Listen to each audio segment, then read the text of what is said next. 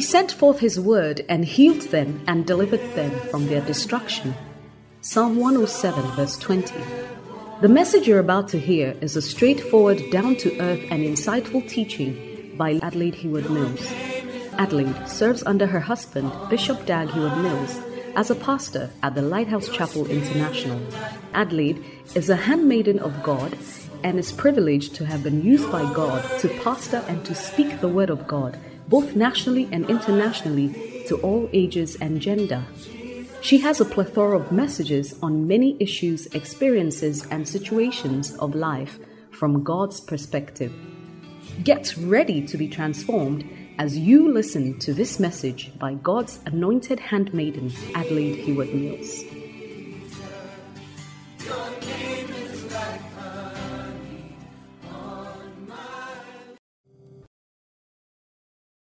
I have many things to say unto you, but you cannot bear them now. Howbeit, when he, the Spirit of truth, is come, he will guide you into all truth, and he will show you things to come. During your quiet time, you sit and learn at the feet of the greatest teacher Jesus left us, and that is the Holy Spirit. He will teach you many things and show you many wonderful revelations in the Word. During your quiet time, you increase in your personal knowledge of the Scriptures.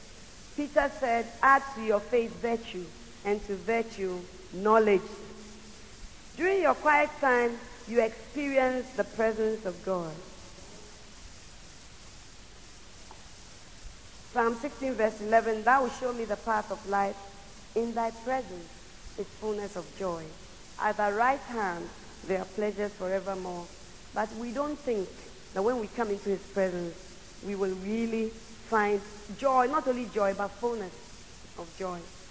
Moses had quiet times with God. We will not be able to read it, but in Exodus, we will not be able to turn your Bibles, but in Exodus 34, 1 to 10, the Lord said unto Moses, And be ready in the morning, and come up in the morning unto Mount Sinai, and present thyself there to me in the top of the mount. And no man shall come up with thee Neither let any man be seen throughout all the mount. Neither let the flock nor heads feed before that mount. So when God was calling Moses up, he said, don't let even an animal be around. And let no man be with you. It's only just the two of us. And so you must allow that to happen. Amen. So follow the great men who had quiet times. God commanded Joshua to have a daily quiet time, which is what I quoted. Adam had quiet time until he backslid. The Bible says the Lord always came in the cool of the day to fellowship with them.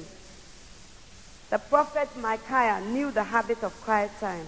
In 1 Kings 22, 24 to 25, he said, Which way went the prophet? Another man said to him, Which way went the Spirit of the Lord from me to speak unto thee?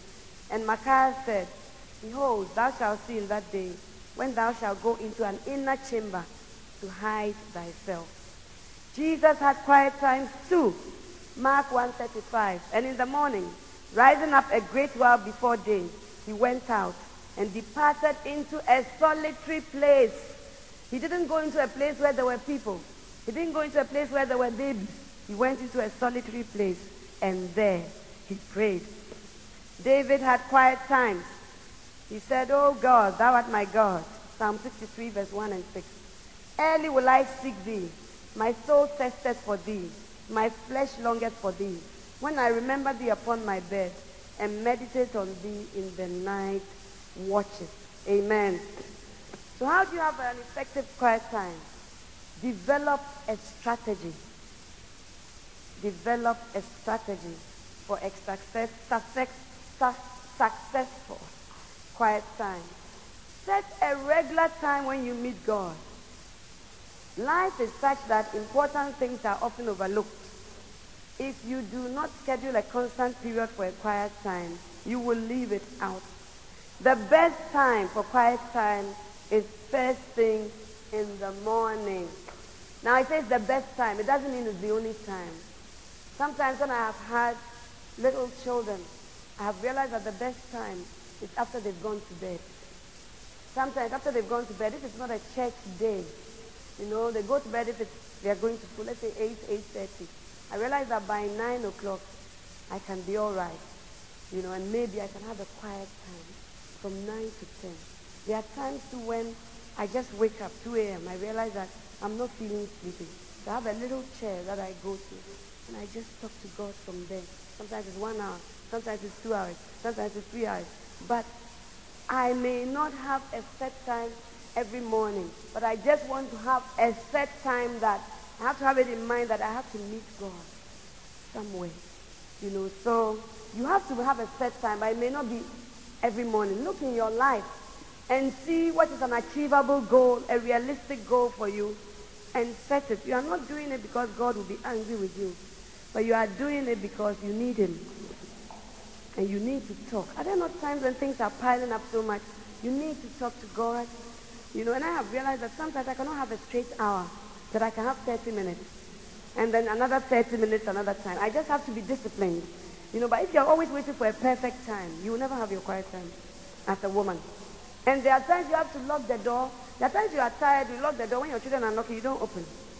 There are times you are doing other things, you don't open. Why can you not do that for quiet time? You know, and not feel guilty. God said to Moses, be ready in the morning. The morning is the ideal time. But when we look at our lives, it may not be the real time for us. Strategy number two, withdraw from the presence of other people. A quiet time is not a prayer meeting involving all the members of your household. A quiet time is not another church service or fellowship meeting. It is an intimate time between you and your God. It is a private moment that you must cherish. If you don't hold it dear, you will not do it. You will notice that Moses could not have his quiet time in the presence of others. A quiet time is a time when you are alone with God. You cannot develop a personal relationship with someone unless you are alone with the person.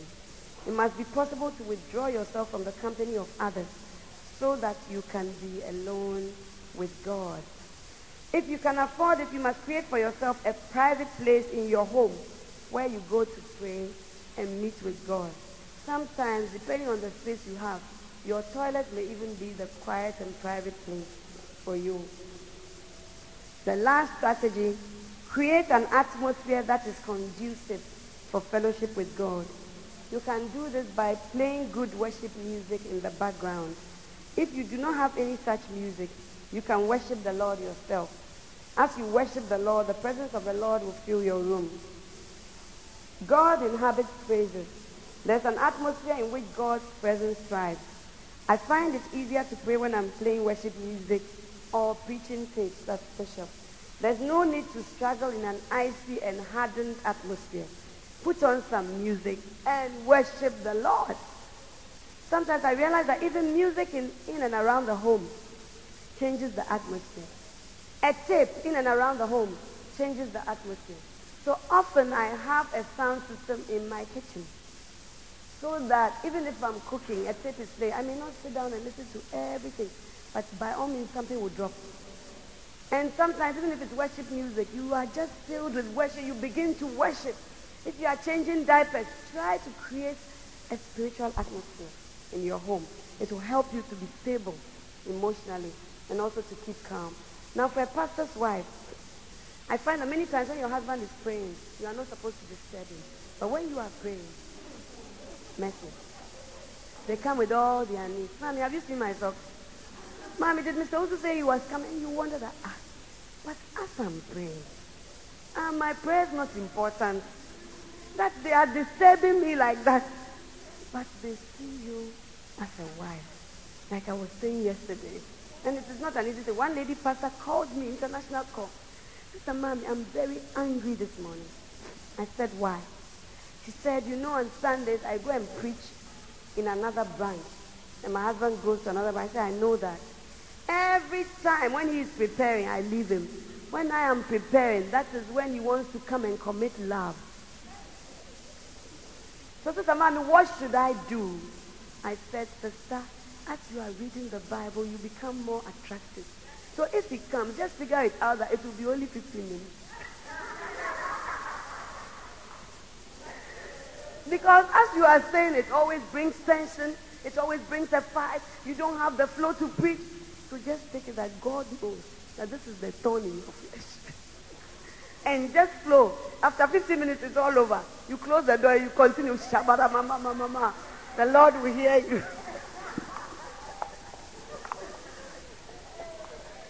Because sometimes you realize that the time you spend arguing is longer than if you had just flowed.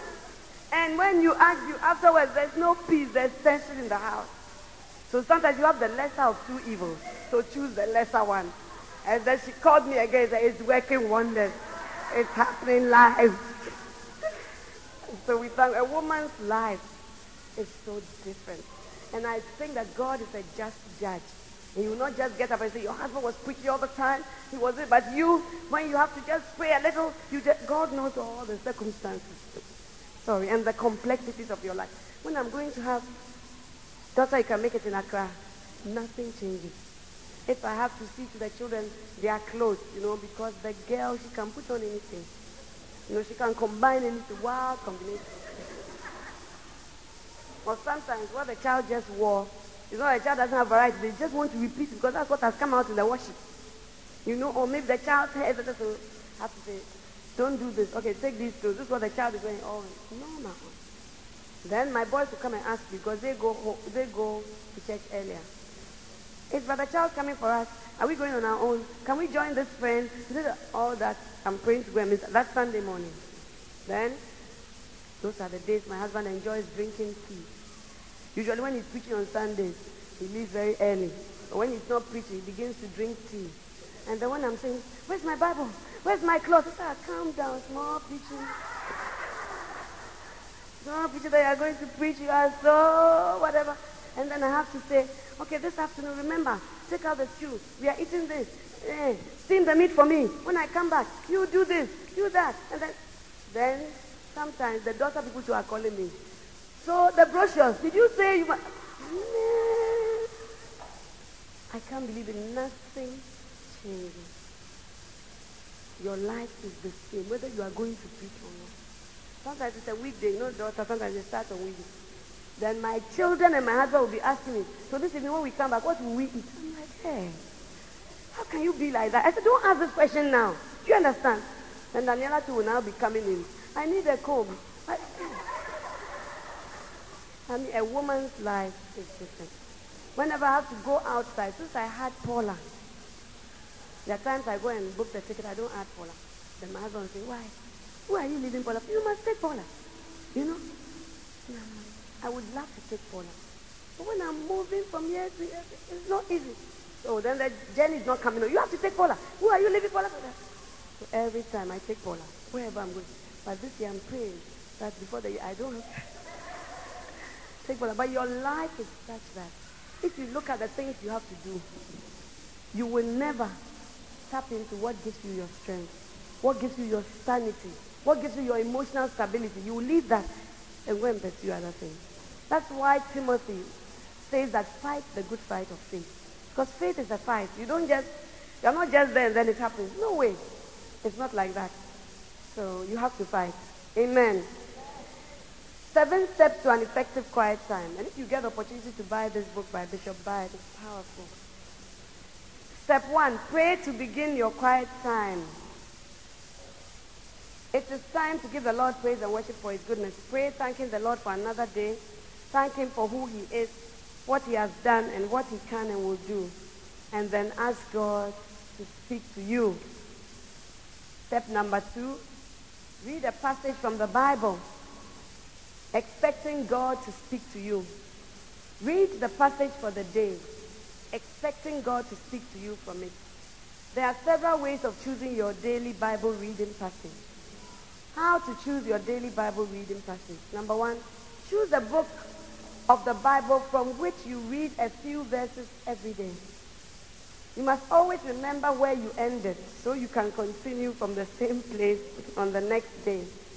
In the New Testament, you can have some wonderful quiet times. You can read through the books of Luke and Ephesians. You can read through the book of John. In the Old Testament, you can read through Genesis, 1st and 2nd Samuel. Or you can choose a personality from the Bible whose life story you want to study. A few verses from passages about Moses may give you much revelation for your life. You must always remember where you end your reading so that you can start the next day from that point. Or you can take the passage suggested in your daily reading guide, Quiet Time Books. And that one, we have daily devotionals that Bishop has written, Mount Sinai, Mount Horeb, okay, and all the rest. So when you don't know which book to read, it's better to have a guide so that you use that. Step number three, meditate. That is, think through and soberly reflect on what you have read. If you do not think about what you are reading, you will lose a major blessing of the Word of God. Paul, Paul told Timothy to think about the Word of God. 2 Timothy 2, verse 7. Consider what I say, and the Lord give you understanding in all things. Read the passage slowly. Do not read a very long passage unless it is necessary. Stop at any verse that strikes you and think about it. Think about the meaning of the words you are reading. Think about how the scripture applies to your life, to life in your generation. Whisper to the Holy Spirit. Say, Holy Spirit, help me to understand your word.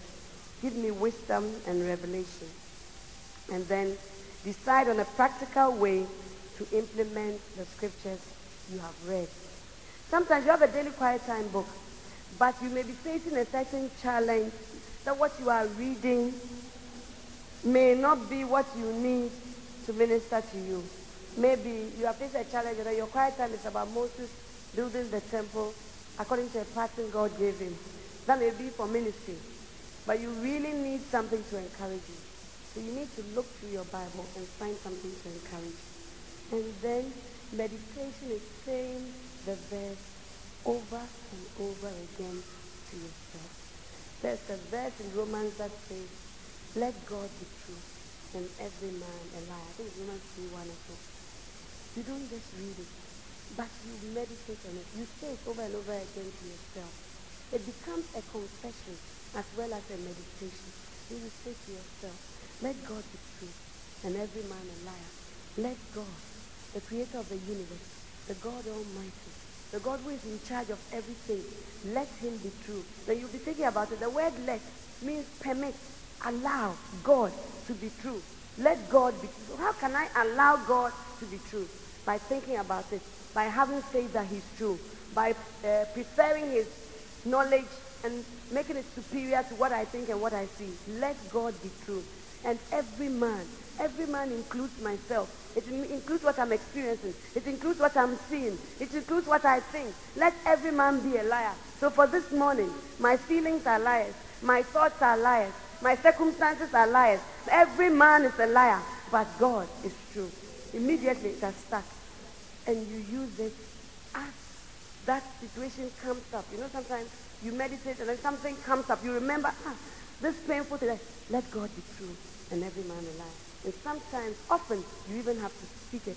Because when Jesus was tempted, he spoke to the devil. It is written. So you know, you say to Satan, it is written, let God be true and every man a liar. These things that these people are saying about me, what my husband told me this morning, I'm going to let God be true. Every man, including my husband, is a liar for now. Hallelujah. Because sometimes when people are correcting you, people say it all the time in counseling. He's always saying, I always do this. I am like this. And then we soak it in. I'm always like this. And I say, no, that's not what God says. That's not what God sees. God says that he rejoices over me with singing. He said, before I was a clot of blood in my mother's womb, he knew me and he called me and he ordained me. So you may not see me as what God sees me, but let God be true and every man a liar. But we don't take time for that. We are in a hurry. So we just read, let God be true, every man a liar. Thank you, Jesus. So we go and sit in our car. It doesn't benefit us. But the secret of Joshua was in the meditation of the word, not just the reading. Even the Bible says when you read these things, blessed are you. And then when you do them, blessed are you. But between the reading and the doing, there's confession. And I realized that confession is a powerful thing. and it helps you. Sometimes you are fighting a disease, sickness, something that is impossible. Then you remember, Luke 137, what is impossible with men is possible with God. So you know the situation, when I look at it, it's impossible. But with God, all things are possible. And so you begin to confess it. When you look at 1 Peter 2.21, it says, who being reviled, reviled not. When he suffered, he threatened not, but committed himself. That is instruction, guiding you, guidance, you know, committed himself to him who judges righteously. When you read that verse, and then something comes, why don't you call and insult others? You know what? Committed himself to him who judges righteously. When you feel like going to fight your own battle, then you remember, vengeance is mine, says the Lord. I will repay. So you know what? I am not the paymaster. The Lord will repay. But if you don't meditate on the word, you will be led by other things. You will genuinely be led by other things. When things seem to be, that people come for counseling, when I look at their situation, I don't see how help will come out of it. It's a sport, some people come and say, Lady Pastor, I've been married for this long. I mean, godly people. My husband says he's divorcing me. I've begged him. I've done all that I can do. He still says he's going. What do you think I should do? I said, you can't stop him from going. But once I asked my mother, so what does the person do in this situation? She said, sometimes, often when a man says he's going, and you beg him and do all that you can say and do, and he still says he's going, it means his mind is made up. Either he has seen somebody, he's being deceived, whatever. So you have to let him go. You don't push him through the door, but he says he's going. He has practiced, he's going. So she said that sometimes he himself, you go on, then you go and hit his head against the wall, boom, and you come back.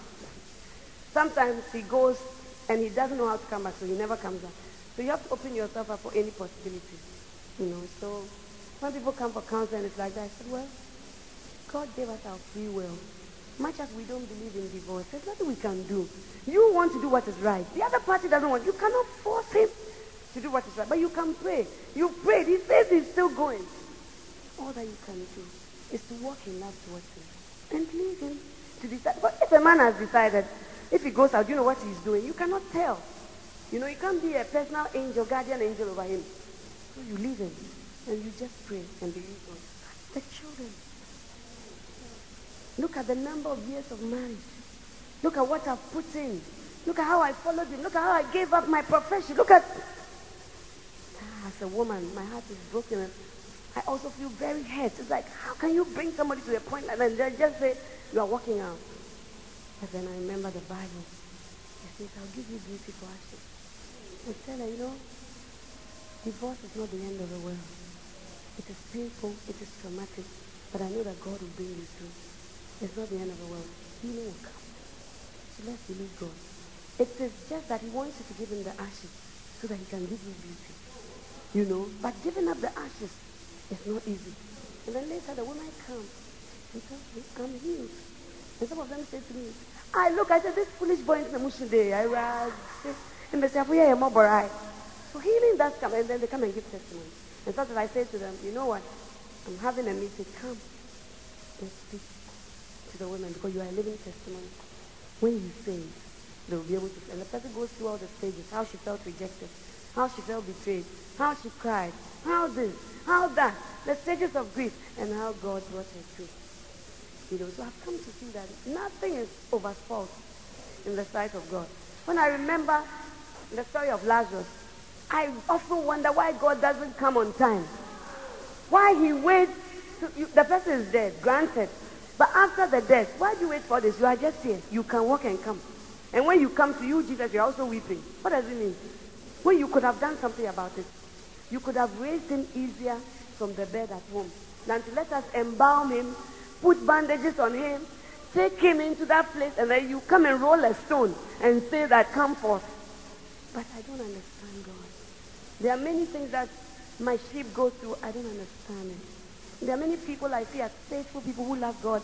I don't understand why they go through what they go through. But I always know that in the end, He brings them through. You see, there's a book I read some years ago. I still have it in my car now. It's called The Only Way Out is Through. It's about a pastor's wife. I used to watch them in uh, America on television when I was a student. And I was going, they had a big ministry, thriving. The woman would speak, her husband would speak. It was very good. There were some financial problems because of some TV program. It all affected them. Then, after 25 years, the husband said, I'm divorcing you. She said, wow. You must be kidding. How can you just get up then? Yeah, she didn't believe it. But although they had been having rough patches in their mind, so one day she woke up and she went to church. The husband had told her, I'll announce it today. She didn't believe it. So she went to church with her children. She was sitting in the pew when, when she arrived, a lady pastor was preaching. So after the lady pastor preached, her husband mounted the pulpit and said, Church, I have something very serious to announce to you. I'm leaving Marte. She's called Marte. Marte and I, we tried to work, that is not working, so we are leaving. We are breaking up. She said the church was stone quiet. Somebody let out a chill from the back, ah, crying. Mother said, it's no use talking to me. I've made up my mind. That's it. Within six months, her husband was married to this lady pastor. She had been seeing the lady pastor preaching, and but I don't know, somehow she didn't. She was very shocked. Because her mother, her husband's a man of God, he prays everything. So the church people, some of them came to say to her how sorry they were. Some of them, I think they know what to say, so they just went away. Some of them, then she started to get legal papers. Hey, the thing is going to court, this is happening. So before even the court proceeded, they said, oh, agree to it, but if you don't agree, you lose this, this, this. So she agreed quickly, but still. They have to now do settlement of how the properties would be. She came to the church office to collect her things. Her door had already been nailed. Things had been packed out. It's like she doesn't belong. Then her husband moved out of their house. The furniture that she had, she saw a church van. They are coming to remove. Oh, why? They said it's all church property. He moved everything and left a few things there. Hey, is this me? Then the church had a school which was opposite the church. So when she sits there, she sees the office and all that, you know. So they took everything. And then they told her that she can be the head of the school if she likes. But even that there was some settlement. I forget the fact. But every time her office faced the church building. So every time she would come to work, she would see her husband and the new wife packing their cars and going upstairs. You know, and people were saying, sue for this, let him pay for this. She realized that most of the things were church property. So she decided not to sue for it, but to sue for the general upkeep of the children. They had four children. They had already gone through a lot in the city. So when they divorced, they were in terrible crash. So her children's grades started to fall. Her daughter was married, her, marriage began to suffer out of fear. Everything was... Then she decided not to sue for the church things. So then her husband would call her. Um, how are you anyway? The settlement, they are bringing this, sign it. They are bringing this. This is how much we'll give you. Her car. She was left with an old rickety Benz. She had not known how to change oil and all these things. Now all the oil lights were flashing. The car would break down. She didn't know what to do. And then people would pass by and say, is that not Mrs. Tilton? Is that not the woman with you? Hey, you come down from your glory. America. Because people resent pastors already. So she went to the shopping center and she set up a little, like a track, but it's more beautiful than our tracks that you have in the middle of the shopping center. And she was selling teddy bears and, and people would pass and say, ah, are you Martha Tilton? But she had to do that to get a little money. Well, as time went on, she would read sometimes about her husband. She was very heartbroken. She was so paralyzed with fear and grief, and she didn't know how she would recover. But she just started to read a few verses. Although now, her faith had been shaken. She didn't even believe anymore. But she said, God, I don't have the strength to believe. But let your word help me because I don't have the strength to believe, you know. With time, she combed around. She found another church office to work in as an administrator, but it still wasn't easy. Then she her. Is it a year or so after, or 18 months after? The husband's second wife, she said she's leaving. Hey, somebody has sat by this for 25 years. You, you just came. 18 months, you say you are going. She said she was going and she's suing for half the assets of the church. Mercy. So the woman said in the book, I did not have strength. But when I heard that, I said, what the heck? So I put on my best suit and I went to the court to contest what she was saying. So she went and she fought it out and she got a large chunk and she gave it back to the church. Then her husband started to call her. I'm sorry. Forgive me. And she wrote an article in Charisma. She said, my everything went out for me. My 25 years of ministry, my life, my everything went out. But I want to tell you that there's light at the end of the tunnel. And she says the only way out of a messy situation is to go through it. That's the title of the book. The only way out is through. And she was so filled with bitterness and unforgiveness that one night the Lord told her, write down all the things that are hurting you. Go to the church, dig out the floor and put it in. And release it. And that's what she did. She was saying in that article that now she has forgiven her husband. He calls them, calls the children. But remarriage, party, it's not her. She's not going back to remarry him. But she has forgiven him. And this is a woman who turned him to ashes. Okay. Even put to him, they were hard up. Although they were the, the husband was in the midst of plenty, and the church lawyers, they were very hard on her. And she thought that because she and her husband had pastored together, she would ask them for advice. They misled her greatly. You know. But in the end, she recovered. In the end, she came up clean. You know. So it was a long journey for some years. But eventually, we don't have to lose our sanity. We will be okay. Because God is on the throne. You will be okay. So it's not good to move with fear. What if? Just move by faith. And whatever you don't expect that comes, the Lord, he, He's expecting it already. He knows already. And He knows how to walk you through and make you succeed. And it's your daily quiet time. You know when you take drugs, they say take three times daily. If you don't take it that way, it is not efficacious, not effective, it doesn't work. And that's what God is telling us about his word. Quiet time. Take it daily. Like Joshua said. Because there are times when you will stand alone. There are times when there will be no shoulder to cry on. Like David, you must encourage yourself in the Lord your God. There are times when the people you love and are fighting for are the very people who turn around, like David, and say, let's stone him because we are losing something precious. As if David had not lost his wife and children. They forgot about all that. Because human emotions cannot be trusted. So they were also sad. The Bible said they were filled with grief and they thought of stoning David. Grief makes you do the wrong thing. When they're filled with grief, they said, let's stone David. As if stoning him will bring their children back. But David encouraged himself in the Lord his God. And then he asked God, what should I do? God said, pursue, overtake, and recover all. And he was able to do that on the instruction of God. And after that, all the people came to him again and came together. You know, so there's recovery after every loss. There's no loss that there's no recovery for. But what happens is that we women, we go around the bend we are not able to recover because before we reach the time of recovery, we have gone to the mental hospital. Before we reach the time of recovery, we are so overcome with depression that we just can't find our feet. But the Lord has a way.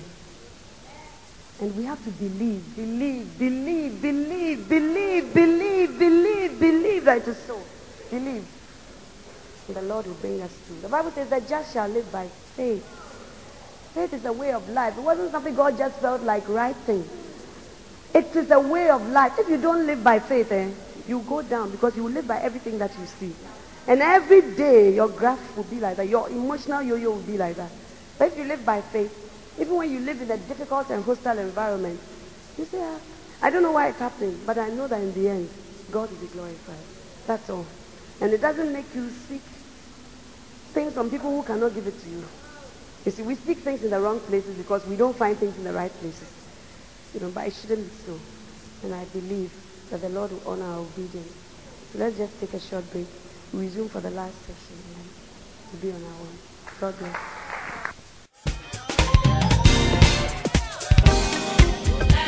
We believe you have been blessed by this powerful teaching from the Lighthouse Chapel International. For further inquiries, please write to Lighthouse Chapel International, P.O. Box KB 114 Korle Bu, Accra, Ghana, or call 021 662055. That's 021 662055. God richly bless you.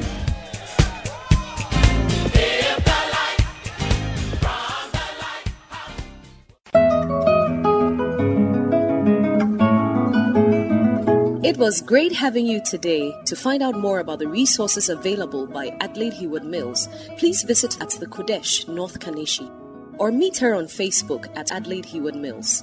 For prayer and counseling, please call 0243 187 900. You can also drop us an email at honeyonmylips at gmail.com. We would love to hear from you. Until next time, God richly bless you.